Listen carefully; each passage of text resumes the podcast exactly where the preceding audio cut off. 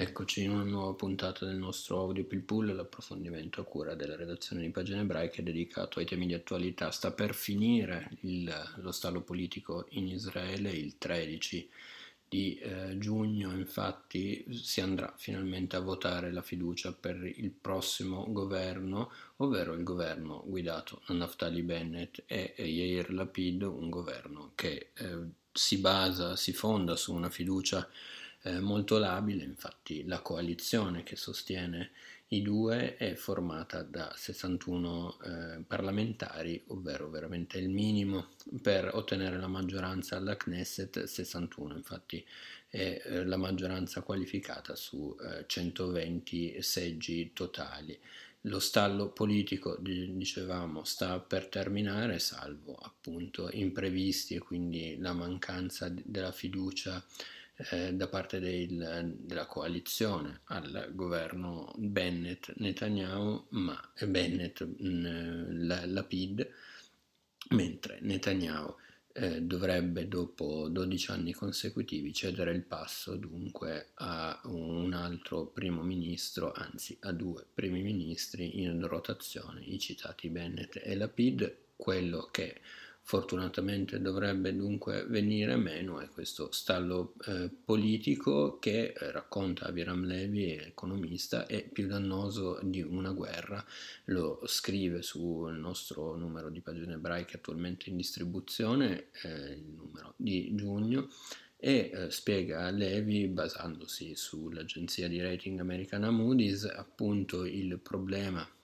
dell'impatto economico del conflitto è secondo eh, l'agenzia del conflitto che c'è stato con eh, la striscia di Gaza è appunto come dicevamo eh, piuttosto limitato, a parte i danni materiali agli edifici, si prevede un calo di entrate del, dal turismo, una riduzione dei consumi, il tutto quantificabile nello 0,3% del prodotto interno lordo. Il settore del turismo e dell'ospitalità rappresenta infatti, nonostante le apparenze, una quota molto piccola del reddito nazionale, racconta eh, Aviram Levi, nonostante il conflitto nel 2021 l'economia dovrebbe crescere del 5%. E qua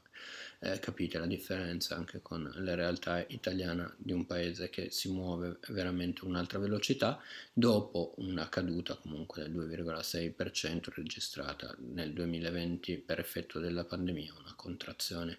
direi inevitabile a trainare invece la crescita contribuiscono alla rapida ed efficace campagna vaccinale, spiega eh, Levi, il settore delle nuove tecnologie e le esportazioni di gas. Il vero pericolo, appunto, e qui vediamo il nodo della questione, è eh, rappresentato, quantomeno secondo Moody's, dallo stallo che da qualche anno attanaglia la politica israeliana, scrive Levi. Secondo l'agenzia uno degli effetti collaterali del recente conflitto sarà quello di esacerbare questo stallo perché l'impasse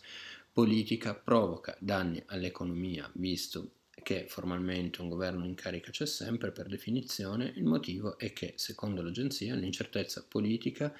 eh, imper- impedisce l'adozione di politiche economiche appropriate. Da qualche anno, per esempio, il Parlamento israeliano non riesce ad approvare una legge di bilancio per l'esercizio successivo, una delle conseguenze di questa paralisi è che le autorità non riusciranno a correggere gli squilibri dei conti pubblici provocati da Covid. Come in tutti i paesi, anche in Israele, le misure di sostegno all'economia e il calo del gettito fiscale stanno accrescendo il deficit e il debito dello Stato. Nei prossimi anni quest'ultimo dovrebbe salire all'80% del prodotto dal 60% del 2019, quindi un bel balzo in avanti. Senza interventi correttivi gli investitori potrebbero perdere la fiducia nell'economia israeliana. Il paese potrebbe perdere l'elevato rating assegnatogli dalle agenzie.